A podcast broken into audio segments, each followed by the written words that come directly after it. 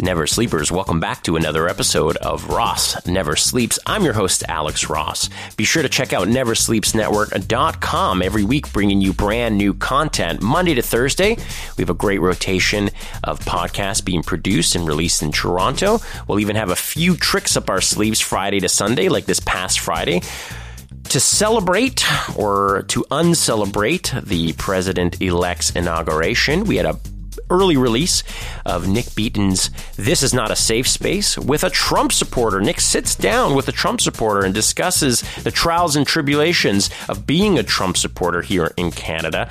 And of course, this week, for those who need a good laugh, head down to Niagara on the Lake for the Icebreakers Comedy Festival with your host, Jeff Paul from the Potato Files. That's January 26th to 28th. For more information, go to icebreakerscomedy.com.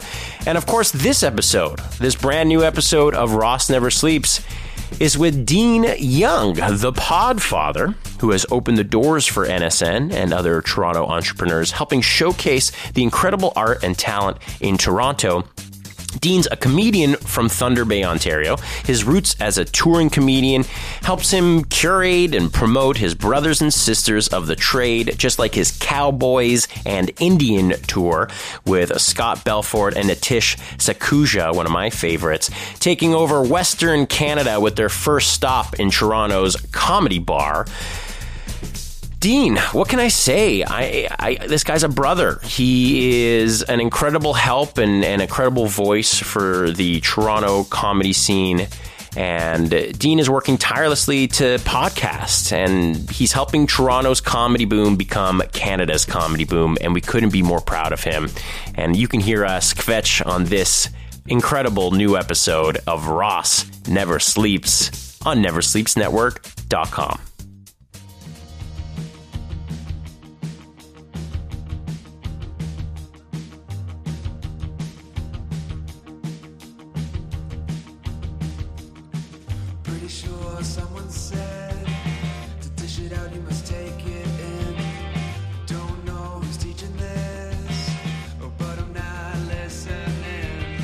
Do people in Thunder Bay have an accent? Oh yeah, Do they really? yeah. Well, they all they just sound like me. Mine gets even thicker if I go home for a couple days. Come on, what's the difference between a Toronto just sounds generic. Ontario accent? Southern Ontario is just like a generic. It's like a California accent, unless you're from like the Valley or something. I equate Toronto to California. I mean to LA. Yeah, LA is this like metropolitan city where you need a car.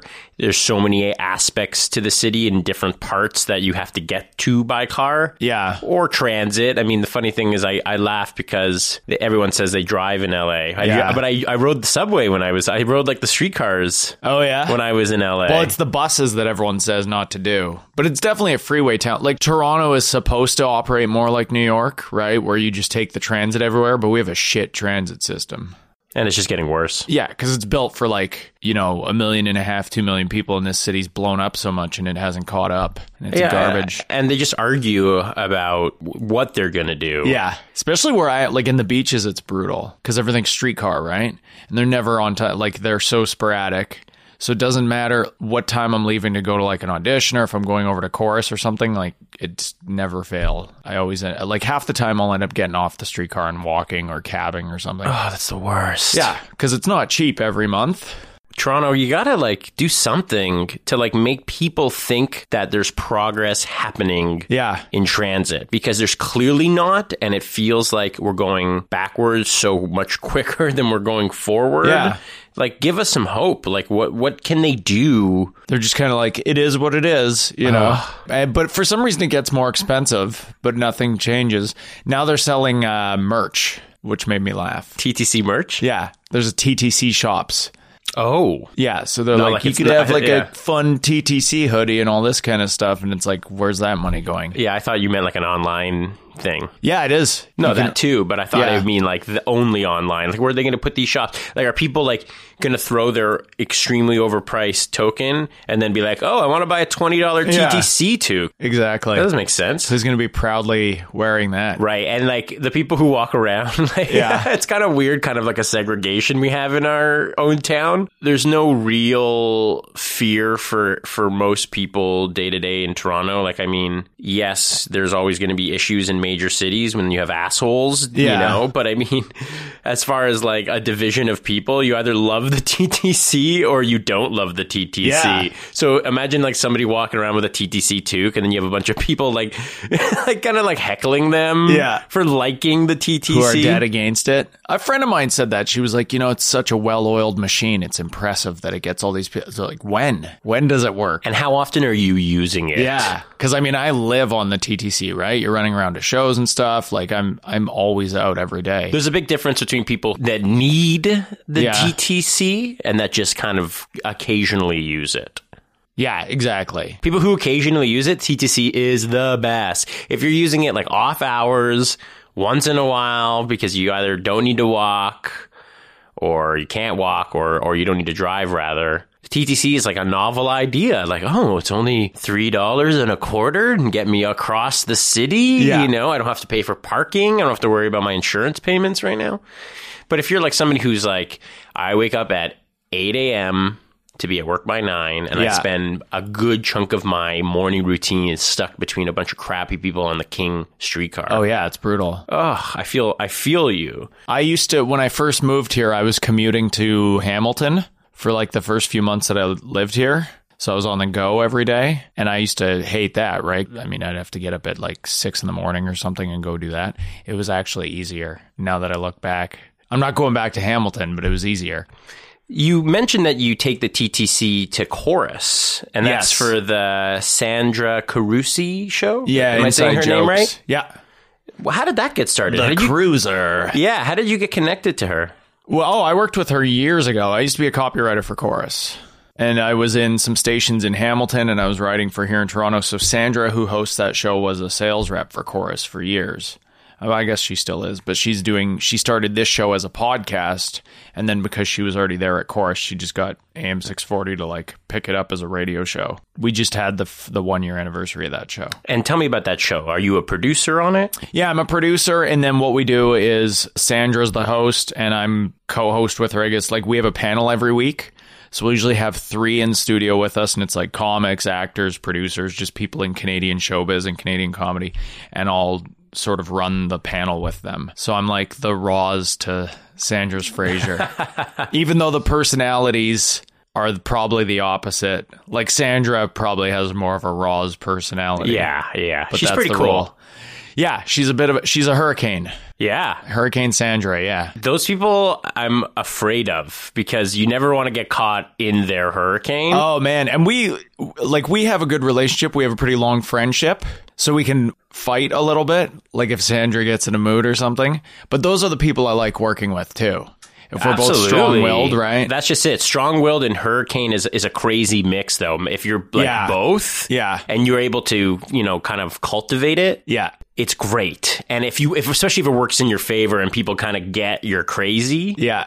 or not that you are crazy, your version of crazy. Because anybody who's strong willed and has that kind of like burst through the door, I need everything kind of doing it my way, done my way. I, I get that because I'm kind of like that. You know, I try not to rule too much with an iron fist. Yeah. I'm firm. I'm uh sometimes a little too firm. You- well, you need some of that though, especially with people in comedy and radio people. Or like I love comics, and as a fellow comic, those are my people, right? That's my community. But when you're doing the producing side of things, comics can be the most horrible people to try and keep organized and wrangle them together, right? So you really do need to do some of that. Without naming any names, all of them.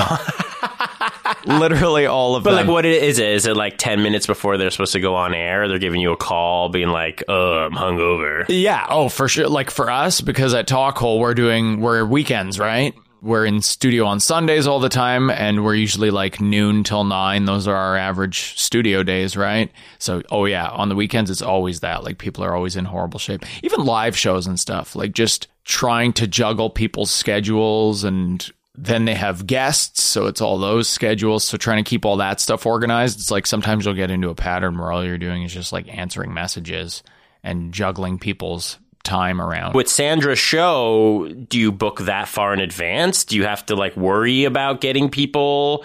You know, do you always have a backup plan if something happens? Yeah, I always because what I do with that show is I tend to structure the kind the theme of the show around exactly who the panel is. So that's how I book it. So I'll always have sort of a go-to backup like okay, if I find out like this past week like Ron Ron James can't make it, he got stuck out of town, so you kind of have a backup of who you want in there. But it's always to a theme. It's always to a specific theme Is and that a topic tough? on that. Do you sometimes lock yourself or you paint yourself into a corner? I don't find it tough only because let's say we'll do a theme about like we did one a little while ago about sort of the new generation of TV producers and writers, right? Like people who are getting stuff greenlit on like city TV and stuff like that. So we'll have that's like the theme of the episode. That's the theme that week. But it's a very free form, sort of loose, free flowing conversation from there. But what I do is I sort of here's who I booked, here's what I sort of curated for the panel, and then I'll give Sandra like here's some talking points, here's some Q&A we could do, here's some topics I want to bring up at this point in the episode and stuff like that. And then we go from there. Does she come in cold? Well, sometimes it depends what she has going on, but what I'll do is I'll send everybody Sure. the layout for the show, you know, ideally a couple days before unless right. somebody And ideally they'll read it. Ideally, they'll read it, but realistically, it's usually morning of show prep, print it off, and like, who's in again? And, you know, Sure. No, I mean, then that's day to day. Things change. Oh, you Oh, yeah. know, topics will change. Yeah. People change. That's good for you. So you've you've always kind of been a producer. You, were you like a comedian who was like, okay, guys, I have this ability to kind of herd cats because I am a cat. I'm Yeah. half cat at least. it's strange. I think because I came from the radio side way before stand up, right? Like radio, I, I did right after school, basically. Even though I went to film school, I just, for some reason, ended up in radio mostly. The producing, I think, yeah, comes from that world. Because I was always doing that on the radio side. So I think I just eventually brought that into comedy. Like you missed it. I think it was more of a build your own thing. Like I was always hosting. Uh, like I've always been a host as a comic. Like 90% of my out of town work or my club work, anything like that, I'm usually hosting. I do a ton of hosting, right? Is that easier? Is that harder? I like it because a lot of comics, a lot of comics find it more difficult. I like it because you're doing time off the top. So there's my good chunk of time. I'm doing a long set off the top. And you're working on your crowd work, right? You're engaging with the crowd the entire time. To me, it's the best of both worlds. It's kind of like a middle set, like the length of a middle set plus crowd work. I mean, I love it. And I think it's organic for me because of coming from radio. And I think it's the same with producing, even though producing live shows is so much more stressful to me than producing radio or podcasts because you look at the numbers later. You just organize who your guests are, do do your post production, whatever. You get the thing out there into the world, right? And then you see like what are our ratings or what are our downloads and all that stuff. Whereas with a live show, there's nothing worse than that hour before the show where you're just pacing around the room, right? And looking like, okay, where when are the seats filling up? and then they fill up either five minutes before Yeah. show starts or they don't. And I mean, uh, there's some shows where it's like, okay, whatever, I'm, you know, show up and go up open mic, that's fine, like little workout rooms and stuff like that. But when you're producing a show where it's money at the door and, you, you know, you've been promoting this for a while and you're All the relying on it. time you put into it. Yeah, I always hate that hour before the show where I'm just like, where is everyone? Where is everyone? Okay, it's filling up. That's all I can think about. I'm not even thinking about the stuff I'm going to go say on stage. It's funny. It's like all the work that you've put into it, people don't really get it. Yeah. And then all you can do is hope that, you know, the stars align and that the weather's decent enough. People want to be out of the house. It's, Yeah. Even if it's a mid-week day, you're just like, how do I get people here on a Tuesday? You know? And there's such an art to it, like to promoting. Some people just have a natural gift for it too. Like, there's, or they're just talented enough that if they'll do a show, people will come see them. That's true too, right? Not, I mean, yeah, not a lot of people get that draw. Like, you kind of miss the days when you first start doing stand up because it's like a novelty to all of your friends. So they'll come out to everything because they're just like, oh, weird, this friend of mine from college, I'm going to go watch them eat it at an open mic. but also, you're everything. still in college and you Yeah. need things to do and you drink and then Yeah. there's you know you're just the guy that adds entertainment to drinking. Yeah. And now it's like, you know, Now you're still the guy that I adds mean- entertainment to I- drinking. yeah, I'm still doing that. But I'm like in my mid 30s now, and all my friends are married and having kids, and you know they stopped coming to comedy shows years ago because they're like, it's just your job now. We get it. I, I personally go to a lot of comedy shows, which is why I'm so ingrained in the kind of community, and it is a community, and, and you Totally, uh, yeah. and you especially are, you know, a reason that the community kind of exists, um, especially with podcasts and your network talk hole, and but you really took the first foray into uh, comedy podcast network in Toronto. Yeah, and it was sort of, you know, I, I feel like everybody is making steps, and you included now, like everybody's making steps to sort of build this infrastructure here, right? Because we want we want to see some of this talent stay here, ideally, right? Right. I mean, that's how I look at it. It's like if we give kind of the big broadcasters a reason to recognize the talent that's here, if they're not going to be the ones that gonna, are going to incubate it, Yep. you know, I'd rather put my freelance efforts into incubating whether it's comedy, whether it's stuff that we do outside of the comedy realm, comic books, just Yeah. lifestyle, pop culture stuff you know, it, it really comes down to giving opportunities to our fellow peers, our colleagues, call them what you will, our friends. Yeah. That, you know, all of us work to make a living. And some of us like our jobs and some of us don't like our jobs. And some of us have talents that if they were recognized, say, in LA or New York, Yeah. you could maybe be working less at one job and more at another or a combination of both. And that's the beauty of telecommunications and the futuristic approach to working from home or just working from abroad or, or, or wherever Yeah. gives more opportunity here and gives the broadcasters kind of you know hey if we can do it if if dean at talkhole can produce what you have like 30 shows Yeah. you know what's stopping them from taking one of their you know middle Cana- canada provincial neighborhood. I don't know. I'm just saying, like Saskatchewan, Manitoba, Alberta. Like, don't they have like some sort of like sensibility? They'd be like, hey, Toronto is like our New York for entertainment. Why aren't we funding the entertainment? You know, Toronto funds the oil capitals Yeah. of Canada. Why doesn't the oil capital of Canada fund the entertainment capital? and and that's a huge there's this we sort of formed this coalition and we're we're in this I don't want to say debate but we're talking a lot with the government right now because you know as you know the arts council just did these new grants this new funding they've just put out 550 million dollars for the arts zero of which was allocated to comedy and they're actually not even recognizing comedy as an art form in Canada, which is insane on so many levels. But my favorite part about it was the chair of the Arts Council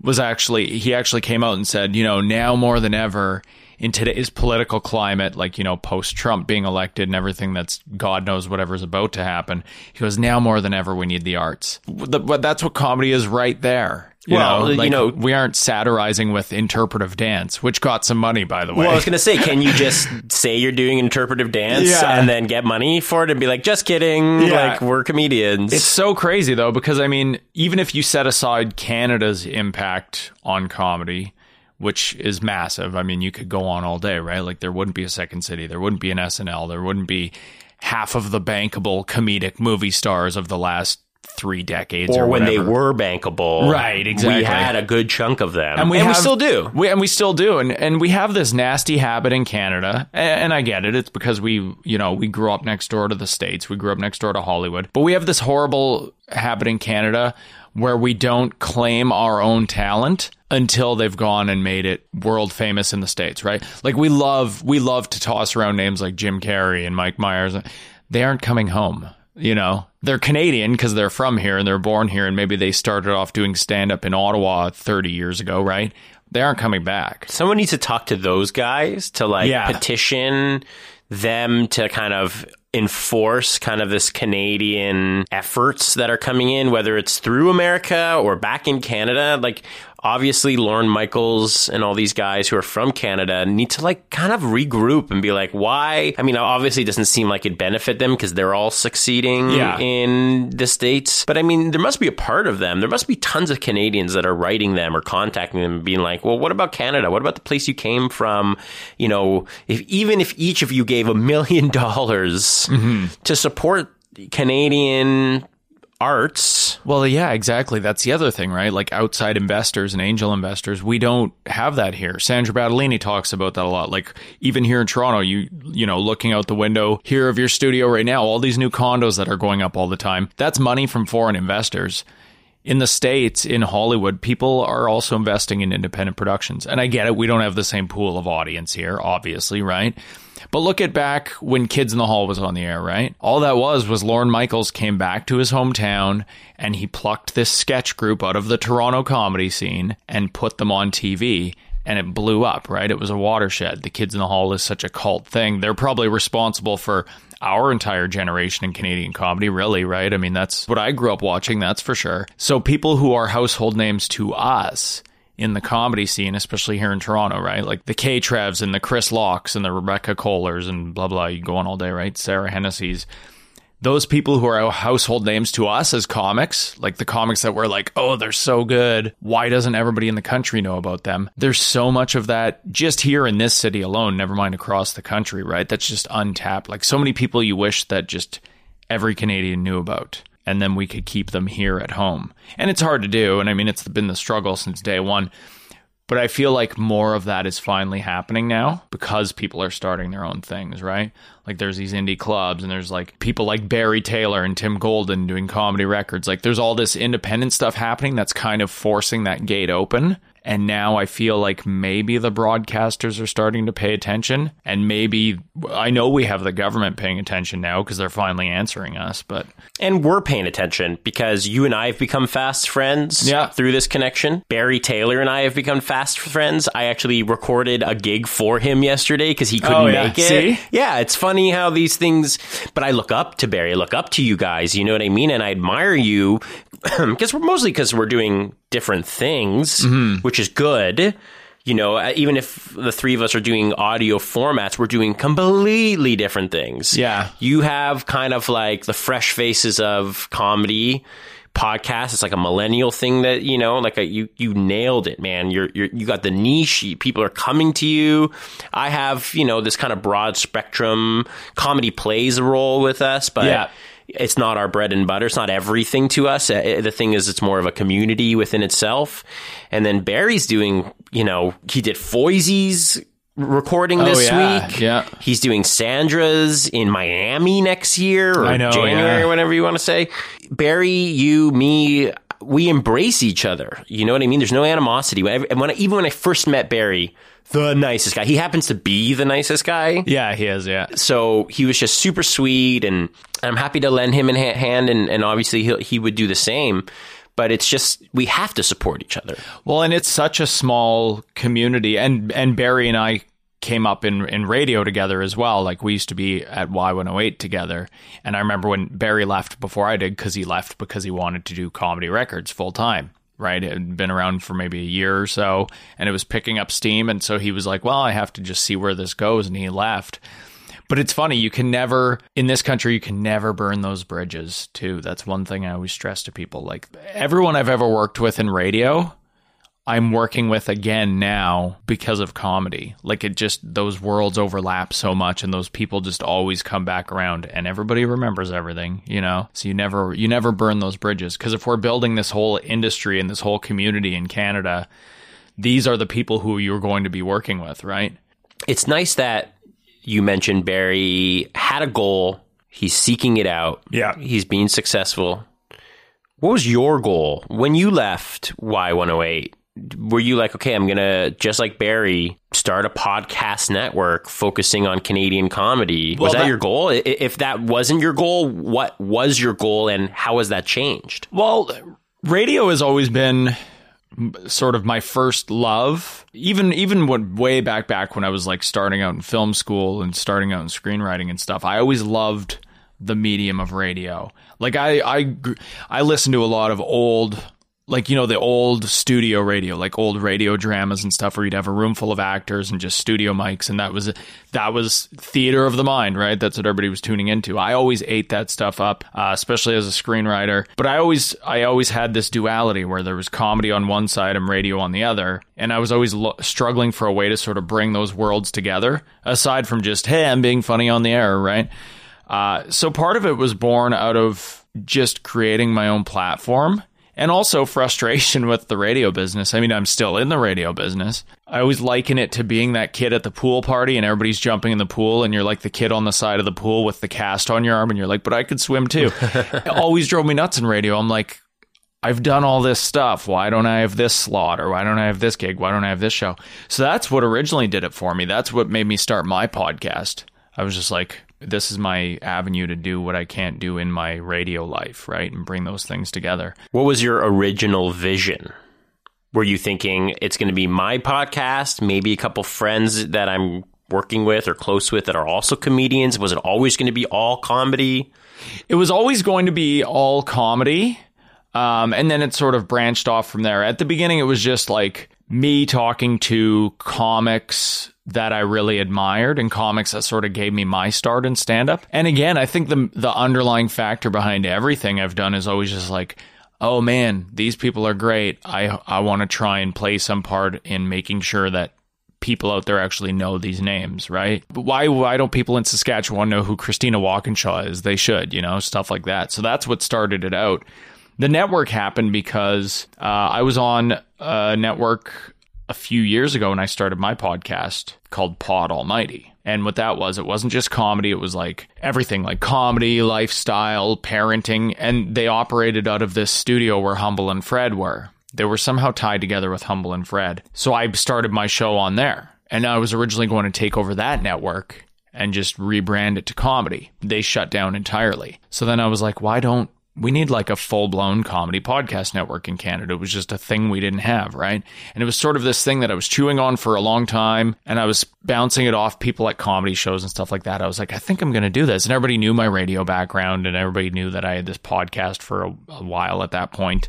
And eventually I was just like, what's stopping me from doing this, really? I have the studio, I have the shows I can sort of launch it with. I think we we had six shows when we started. So I just thought, take my background in radio, right? And every element of it, like being on air, being a copywriter, working closely with the sales side of things, so for sponsors and stuff like that. I just thought why not just float it out there and see what happens, right? What is your end goal now?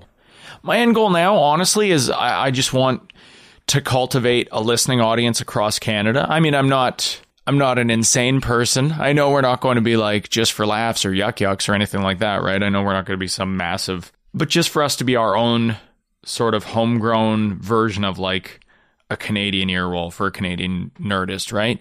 Again, where we if we could get people in Halifax and Regina and Vancouver tuning into these shows and checking out a Jordan Foisy album when it comes out, stuff like that, and just knowing who some of these comics are, the comics who stay here at home especially, that's that's all I want to do.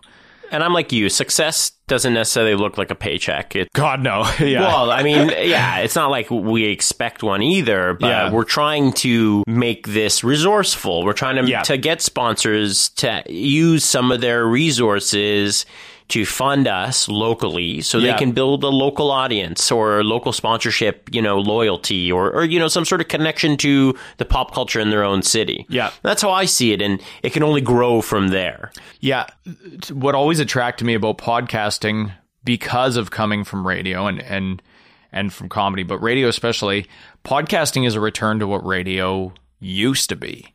Way, way, way, way, way back then, like the old stuff that I used to love. Because now when you're on the radio, and I mean, I'm, you know, I do terrestrial radio and I do Sirius. When you're on the air now, though, you're on the air for like two, three minutes at a time. And half of that is back sell the song that just played, sell the song that's coming up next, throw out a commercial break, tell people the weather, tell people the traffic. Like it's so segmented and watered down. I still love it, but you're not on the air like you used to be, right? Like hosts on the air, DJs on the air, they were picking their own music, they were building their own show. That hour or three hours or four hours of airtime was that person's show. It was their brand. It was their identity. That's what a podcast is. You take that hour or however long your show is, right? And you completely make it your own, and there's no blockades up against that. And I think sponsors want to work with it as a new medium because they want to be associated with the cool, right? Like it's like a hip, fun, relatively new thing, and they know that there's a specific audience for it. So they're not really interfering with it too much because they just want to jump on and be a part of it. Whereas with radio, radio gets broadcast based on who the advertisers now. That's really how it goes, you know? It's But ultimately, if an advertiser came to you and said, Dean, yeah. we give you a paycheck Yeah. if you take, you know, rude dudes Yeah. and make it about uh, the sponsored product, which is something you masturbate with. yeah. What would you say? Well, it's that's a good example actually because Just for the record, Yeah. let's let's let's get Yeah. them a the listeners a little bit Rude more Dudes is sponsored that. by Fleshlight, the canned vagina. the canned vagina, Yeah, which I yet think that's what they should have called yeah, it. I've yet to hear it called that one. All I want from Fleshlight, really, because I, you know, we have a good relationship with them. I just want like one prototype model that's like the Talkhole mouth instead of the vagina. Hey, Right? Or just give one away at parties or something. Get one for Yeah. get a whole set. I mean, everybody in my family is getting a Fleshlight this Christmas. Oh that's all. God, mom too. yeah, yeah, the whole family. There's got to be a, a, a other uses for it. well, this is Thunder Bay, so they'll be using them for beer cozies. I Yeah. guess instantly, right? How did you my even mom get- could put her wine in there. How did you even get connected to Fleshlight? a few years ago when I was doing shows at uh, North by Northeast when they were they had a brief couple year run here in Toronto where they were incorporating uh, comedy as I part know. of I their saw programming. Eric Andre one year. Yeah. It was amazing. Yeah, and Matt they- O'Brien, Eric Andre, same stage, pretty amazing. Yeah, it was great. And they only did it, I think, two years in a row. But it was so much fun because, yeah, they were putting on all this stuff at Comedy Bar.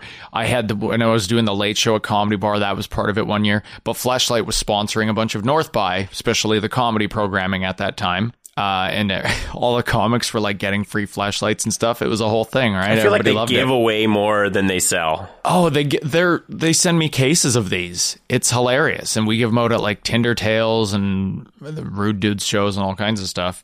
But basically, I just reached out to them, not even for for money. It was just like, hey, these would be fun to keep giving away at live shows, and and they were they were just completely on board. They just wanted to try out working with a podcast here in Canada because I'm sure they do it in the states. They they seem to be pretty media savvy they aren't afraid to just because they're not giving us a fortune. They're for us, it's a for just because it keeps us afloat in for certain shows and stuff. But you know, they're they're they're not afraid to just try this stuff out, have faith in an idea and stuff like that.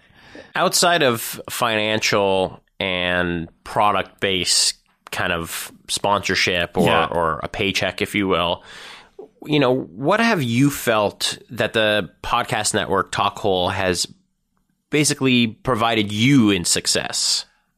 It's definitely become my foothold in Canadian comedy, my identity. Like when you first start out doing stand up, you know, you just go out there and you grind, grind, grind because you're just trying to get better and you're trying to generate material and you're trying to figure out what the heck your voice is on stage and stuff like that.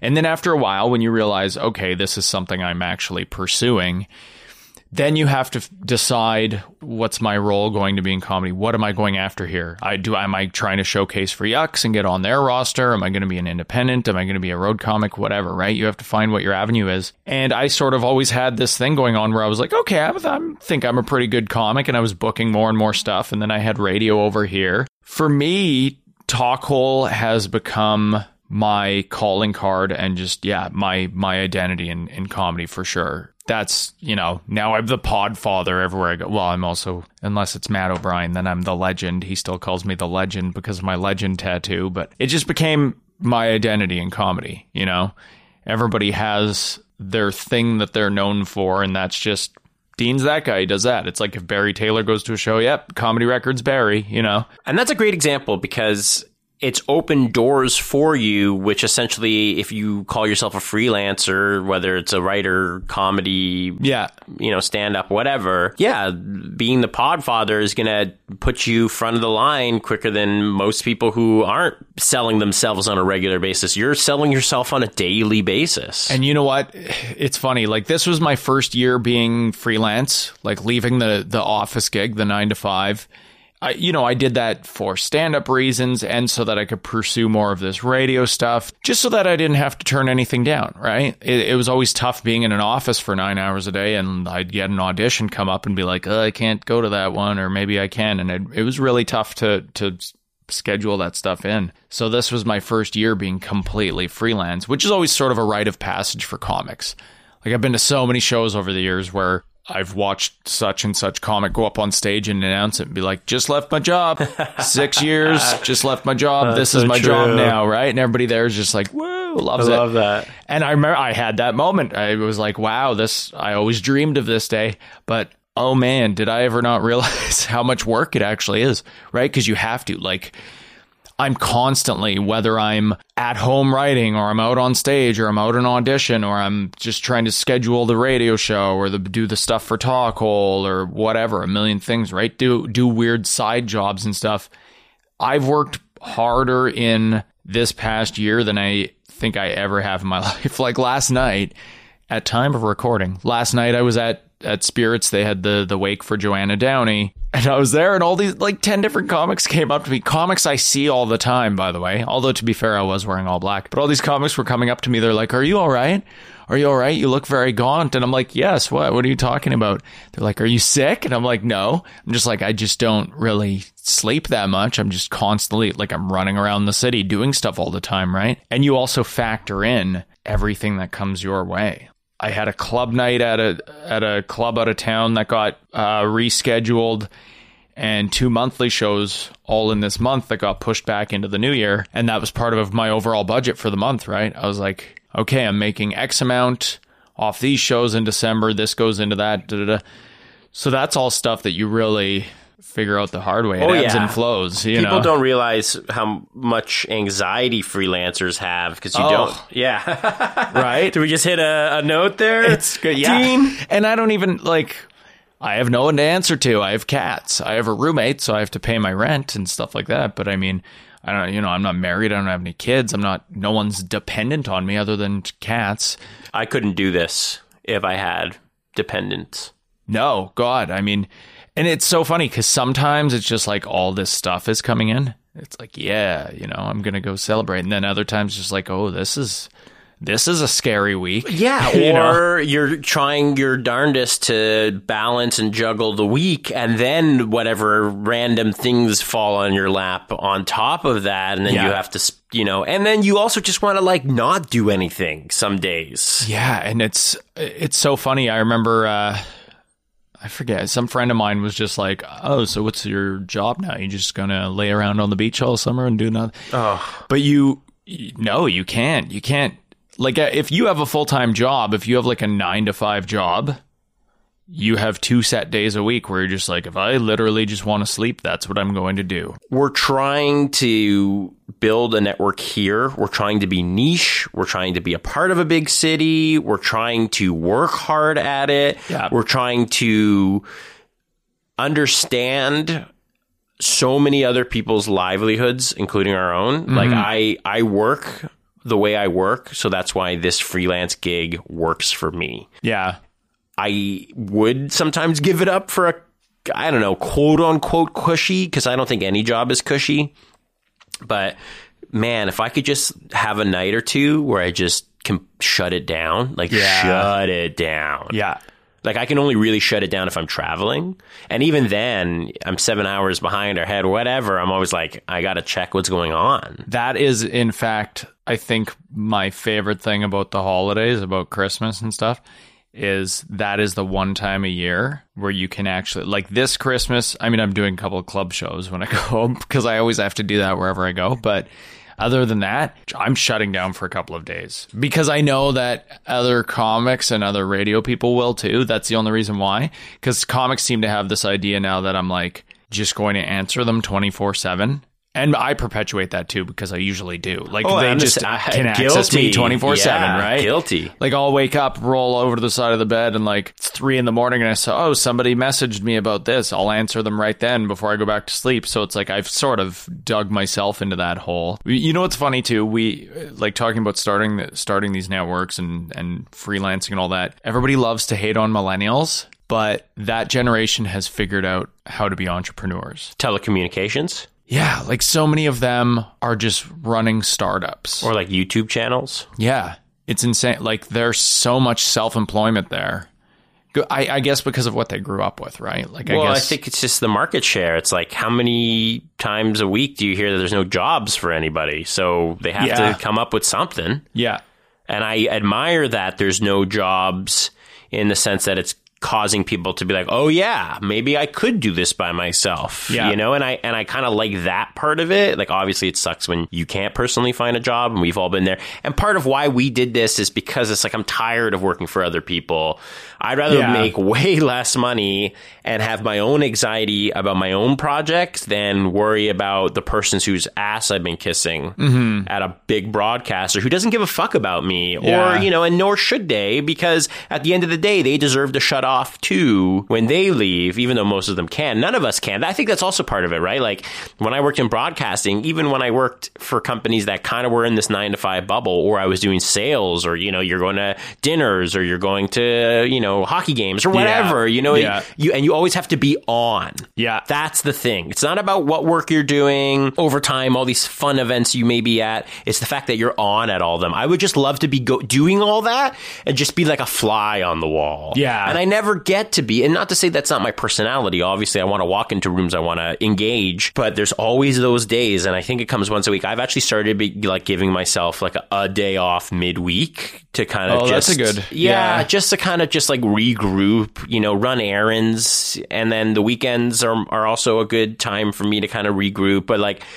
because of all the different shows and schedules, you're just kind of fitting people in where they can fit. yeah. Which uh, which is tough too because then you're like, you know, you don't want to just rush through anything and not give something the attention it deserves. I do love that about being here in in this city especially. It's I look at sort of this whole network of people that you become friends with and and just people you work with. It's like, yes, more money would be great cuz money is terrifying, you know, it's like I have debt and stuff like that from when I launched the network and from just life things, you know, like house and all that stuff. But then I look at what my average day looks like and it's like, oh, this is great. Like I'm running around With you, I'm with Right, you. I'm working that. with like friends of mine are actually comics that I grew up watching on TV. Then I'm hanging out with all these PR people because they need something from me, and it's like, okay, I've if I were to not be here tomorrow, if I were to pack up and just leave the city, people would actually know. who were some of the milestone people, you know, when you had them in the studio, either as someone you were interviewing Mm-hmm. or that you were working with? When did you get those kind of like fuzzy feelings like I'm on the right track, I'm doing the right things? in the studio yeah once once we started having guests in our new studio when i had ron ron james on for forever young originally uh, when Scott Thompson came and did Rude Dudes, I mean Scott's great because you just see him out at stuff all the time in Toronto, and he's very interactive with everybody. Mike MacDonald, just these people that, as a Canadian in Canadian comedy, these are the people that you grew up as a kid watching, right? because all we had was like Kids in the Hall, SCTV, and the Just for Laughs specials at 8 p.m., right? That were all those same people. So now when I get people like that, like, yeah, people like Mike MacDonald. and Yeah, you had Mike Foster and- MacDonald. Yeah, and even like working, doing club work with him and stuff, or like getting him involved in this um, coalition that we have now. Like, yeah, it's been great just to work with these people that you just grew up watching and have people like that reach out to you and be like, "Hey, can I come and do this?" And that's been that's been crazy. What's your sure. advice to anybody starting up their own kind of vision, their their own kind of company? Uh, their own company in general. I mean, people are pr- probably better at the business side of things, I'm sure, because that's always a learning experience for me. I come from content and, you know, as a writer and a host and a, and a comic, like I come from the content side of things. But part of this whole podcast network is all these weird new worlds like e-commerce and startups and tech companies and online ventures and all this like I go to all these weird mixers and stuff and and seminars at like innovation centers where you're talking to people from those worlds. So for anybody starting up their own thing, they'll probably they'll probably have more of a business sense than I do. But I just think focus on anything that you're passionate about that you don't get any other avenue to explore that. Like radio, although I love it, wasn't letting me do what I wanted to do on the air. So that's why this happened. You know, it was kind of like poking a hole in the thing to let out some of the pressure. That's all it was. And that spilled over and there was Talkhole. I would just say explore whatever it is that you're passionate about and don't feel like you currently have an outlet for. And what's the advice you'd give to somebody that's in the middle of that process and they're feeling like, oh man, what do I do? This is not going where I wanted it to go, or I'm not seeing the result, the instant results that I thought I'd be getting. I think don't be scared to share it with people. Uh, you know, I think it's an it's very easy and it's a very quick tendency to just be like, "Oh, it's not ready yet. I can't show it to people. You're always going to be self-critical first of all. If you're in the middle of the process or you've or you've at least been at it for a little while, take that and put it out into the world. Because you're not going to get the investment that you need or the attention that you need if you just keep it to yourself and keep tinkering with it and going and I'm too scared to show it to people now. Now now I take this thing even though like for sure there's imperfections with obviously it's a just never ending passion project. It's an experiment right? And now i just put it out everywhere because it's like well first off i need that support. I need that funding. I need the growth to keep happening. But who knows what doors that's going to open up right you might have somebody that will help promote it, or you might have somebody that will mentor you, or you might have somebody that wants to share it with a bunch of people, and then you have a, a bigger following. Like it's never keep it to yourself, Good advice. Right? Put it out there. right? That's it. Because we're all going to sit there and go, "Ah, I don't know, it's imperfect. No, you you created it for a reason. It's like when comics are on shows that they don't plug. Like I, showing up to an open mic, fine. But if you're on like a show that you were booked on, regardless of how big or small it is, share it around. That's what I don't get. It's like if you cared enough to go do the thing, then you can't be not proud of it in some way. Like just put it out there. I think that goes without saying for anybody that's been on a podcast or runs a podcast or Yeah. you know runs a show or does stand up share it all man Yeah. like just put it out there because why go out of your way to be there and to to help the person by being there by but it's almost like not completing the full swing Exactly. Yeah. So why did you start it in the first place if you didn't want to, you know? people are afraid Yeah. People are people are afraid of being judged, and I and I get it. Like Mm-hmm. I, I, at the same time, it's like I agree with you wholeheartedly. And there's like been so many people that I get it. You're busy, yeah. you know, or you, you maybe it's just something you don't want to do, and that's fine. Yeah. But like, why would you put the effort, like some effort in, but not all the effort? That's I think that was a good lesson that just doing comedy had taught me was not to dwell on failures, that's for sure. Because every night you go out on stage could be your best set ever, could be your worst set ever. You could have killed last night and then you're gonna go just eat shit for whatever reason on this night. You can't dwell on that for too long. You just have to be like, oh fuck. What can I learn from that? Go home, go to sleep, and go do the next one. Same with successes. Like, let's say you get a big uh, TV taping or a festival or whatever. Five seconds after that wraps, it's just another thing that's going to go in brackets beside your name and your bio, and that's it. That money's going to be gone once it's spent, and then that's it. And it's just another credit, and you have to find the next thing. I just think everybody, especially friends, Yeah. like your friends' stuff, support your friends' Yeah. stuff. Just they're wanting you to support them just as much as we want to support you. Mm-hmm. And it really comes down to that. It's just like it, it- you'd be surprised how much knowing that you're noticing us Yeah. helps us mentally. Plus, it's Canada. It's nothing but fertile land. We still have not figured out how to. Yes, we don't have 300 million people like the States does, but we do have 35 million people who, for the most part, know that none of us exist. So we have nothing but opportunity here because we're still trying to break down that wall. So Also- there's going to be a lot to to have exposure to once we do that. Any and all support helps. Absolutely. Don't yeah. complain that there's shitey stuff on television that's all the same kind of cookie cutter. You know, like the re-release of new of Gilmore Girls. Yeah. Like, I, like, are we that like I get it, niche, great show, the market kills it. I'm sure Friends did it, Frasier did it, whoever did it. That's Yeah. the thing, though. But I don't like that. That's the thing. I know. You know, like I, I would love to see my favorite band come and do an album, like an old album, Yeah. front to back. I like that novelty once in a while, but I really just want to see new stuff if I'm really into you. Yeah. Like, like how much, even if I love, you know, my, my favorite band is the Barenaked Ladies. Okay. Like I can listen to the old stuff until my face is blue and you crave it, right? Yeah. But at the same time, you're like, okay, I've listened to all this. I want something new to be excited about and I'm going to support Yeah. the shit out of it in hopes that they're going to keep doing that or it's only going to be inevitable where they stop doing that. Yeah. And I'm going to stop liking what's the only stuff that's available. Yeah, and I think that was another thing that that taught me in in life is just you have to embrace change. I used to be so resistant to change, and now it's like I that's 900% of all the stuff it's just like constantly changing and evolving. And that's the that's the culture we live in now too. That's the way people consume stuff, you know.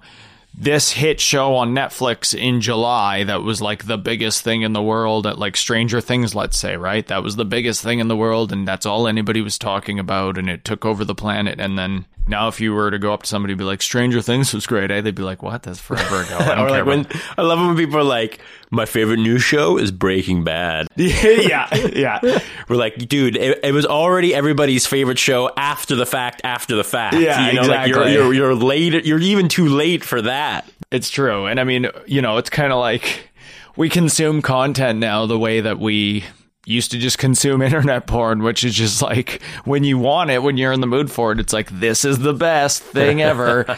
and then when you're done with it, it's just like, delete your search history. I'm done with you. So I insightful, Right. Dean Young. I. That's the Fleshlight coming up to the surface. That's right. Literally. Um, put it put it away. Uh, the thing about Stranger Things, though, even though it has crazy funding and like big budget, Yeah. it's still luck. It's still a lot to do with like timing, sure. and that's why I think what we're doing is almost in the same kind of idea, Yeah. or ideal. We are in a market that this is lacking, so we're going to keep doing it, and the the more we work at it, the more chances we have for it to be successful. You know, the, we have, I think, luck.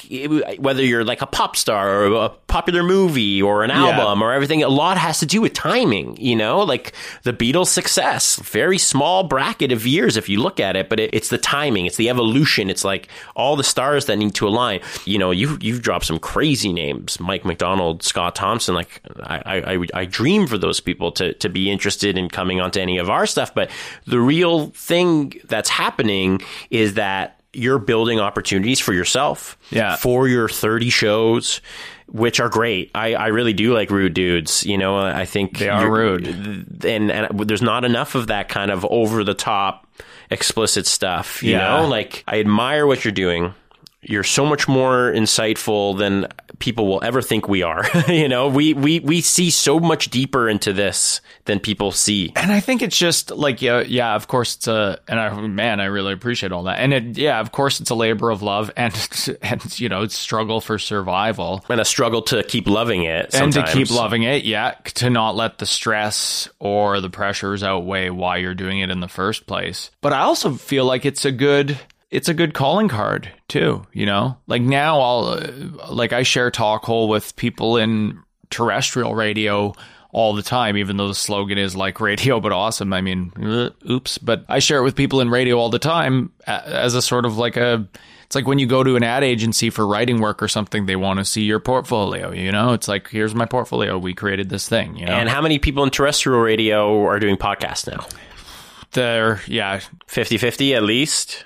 Yeah. If not more? what they're doing is they're taking the radio shows and yeah, putting them up And on iTunes after. Yeah, Yeah. yeah, So, you know, radio's always going to exist. Cars are always going to exist. Mm-hmm. Yeah. So, you know, how do we become more mainstream? Well, maybe we don't become more mainstream, but we figure out the lacking markets that are niche in Toronto, Yeah. and which we're doing. I feel like that is what we're doing. You know, especially when you consider our age and who our connections are. We're not def- I mean, on average, I'm not dealing with anybody in their baby boomer years. You know what I mean? It's not like like I feel like it's a millennial. We're almost building things for the future. Mm-hmm. Like I mean, you have this ability to kind of bring in fresh talent and all these new and like you know go to Humber College, let's say, and, and who Yeah. are doing comedy programs and podcast and broadcasting and all this stuff. So it's it's weird. We're in this still. We're in this like gray area. You know, like I think.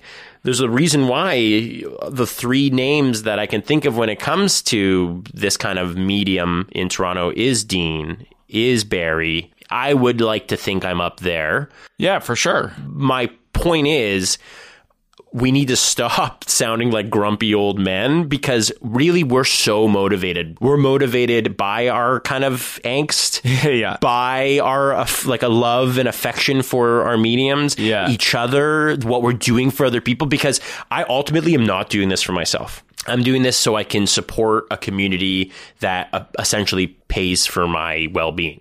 Yeah. You know what I mean? Like this is not. I don't see this as like, uh, like, and I don't, especially don't see it with you. You know, you are a face, and I'm a face of what we do. But at the end of the day, it's it's we're curators of art.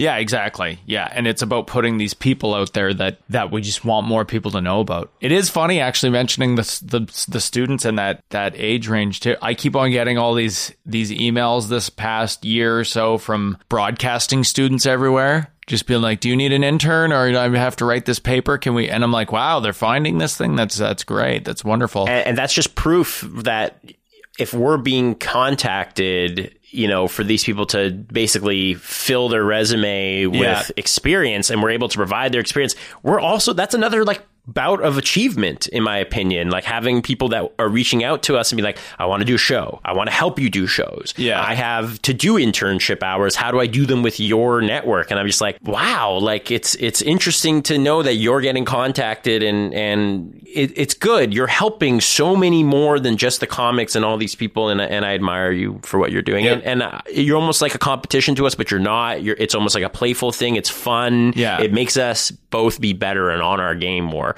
and also understand when you're having a fucking bad week like i get it you know Yeah, everybody usually knows when I am, anyways. But uh, no, it's it's true, and you know what's crazy to think of too? Like after, like coming from radio, you could have the best radio show. Let's say on a Monday, you could have the best radio show. That would just be live and happen once, and then it was gone forever. That's so weird to think about now. Because now it all gets potted afterwards, or it streams and it's it exists somewhere physically forever now, right? It's like a book. But before it used to just be like, "Wow, that was a great hour of radio that will ne- never happen again." And it makes sense because if you look, it's kind of retroactively, but TV is the same way, like TiVo and like Yeah. DVR. Like who, who watches live TV anymore? Exactly. But it happens live, and then it's recorded, and then Yeah. you can. So that's where radio gets it from, Yeah. and it's a natural progression. But yeah, it'd be great. Podcasts were more popular because that is exactly what we're doing. It's archiving our- yeah. markets. archiving is so important so important you know that's the stuff that's that's our mirror that we reflect on our culture with and that's the stuff that people will go and watch and listen to later on that's what you're leaving behind that's your footprint that's so important i used to treat comedy like that when i first started i would write a specific set literally for every single show i was doing wow. yeah, which is insane. That's insane to think about now. I would go,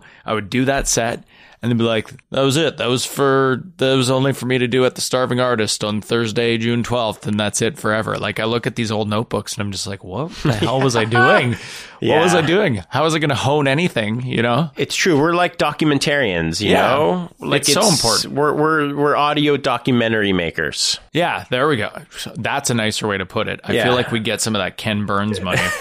That's the beauty of it. These things aren't supposed to be, you know, polished and scrubbed before they go out. Like, yeah, we've had all kinds of stuff that you could hear. I mean, ours, even in the studio, the studios in Parkdale, we, you could hear sirens sometimes. Oh, I love it. Air show when the air show's in town. It's Toronto. Yeah. What more could you ask for? That's just- Toronto. What more could you ask for? Exactly. Yeah. Dean, plug your stuff. Oh, you can catch me at, well, for sure, check out Talkhole at talkhole.co. talkhole.co. I put all my live stand up shows up on there too, but of course, you could check out all of our podcasts. Follow us at Talkhole Pod on Twitter. And uh, yeah, just make sure, go to Talkhole. Because Like if you want to, posts. right? If you want to see me do stand up, you can find that on there anyways. But Talkhole is what we really need you to go to. Good luck on all your endeavors. Thanks, man. I admire you. I, I'm glad we're in this together. Me too. I'll come back to your studio anytime. Yeah. I- we need to do more panel stuff instead of just us two grumpy old men. I know. Well, we should do like a me, you, Barry, Danny. oh God, Yeah. that'd be amazing. Yeah. Even just for me and you, just for us to like feel good about walking like a complaint hour, uh, and then never release it. It would. I want to know what, uh, especially Barry. I want to know what bothers Barry. Yeah, because he never what that's lets the you name of the show. What bothers Barry? Yeah. All right, Never Sleepers. Thank you for tuning in to another episode of Ross Never Sleeps, only on NeverSleepsNetwork.com. Thank you to my guest, Dean Young.